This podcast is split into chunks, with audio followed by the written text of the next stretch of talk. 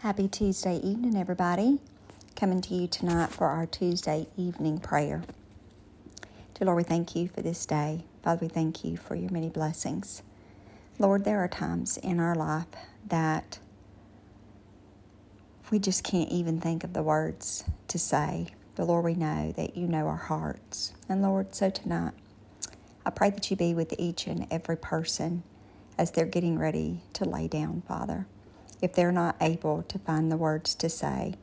Father, we ask that you just search our hearts, Lord, that you just let us feel your peace and your presence.